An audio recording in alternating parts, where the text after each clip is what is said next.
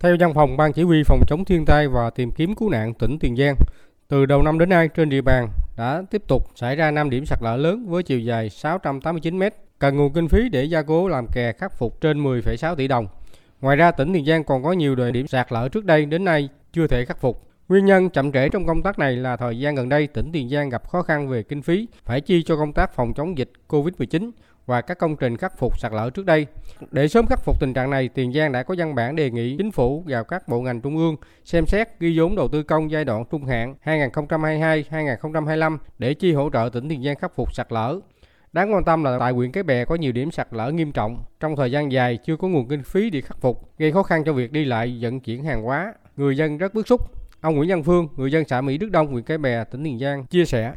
Hiện nay ở Mỹ Đức Đông thì cũng có một số điểm bị sạt lở mới gây ảnh hưởng đi ờ, lại cho bà con rất khó khăn, nguy hiểm vô cùng.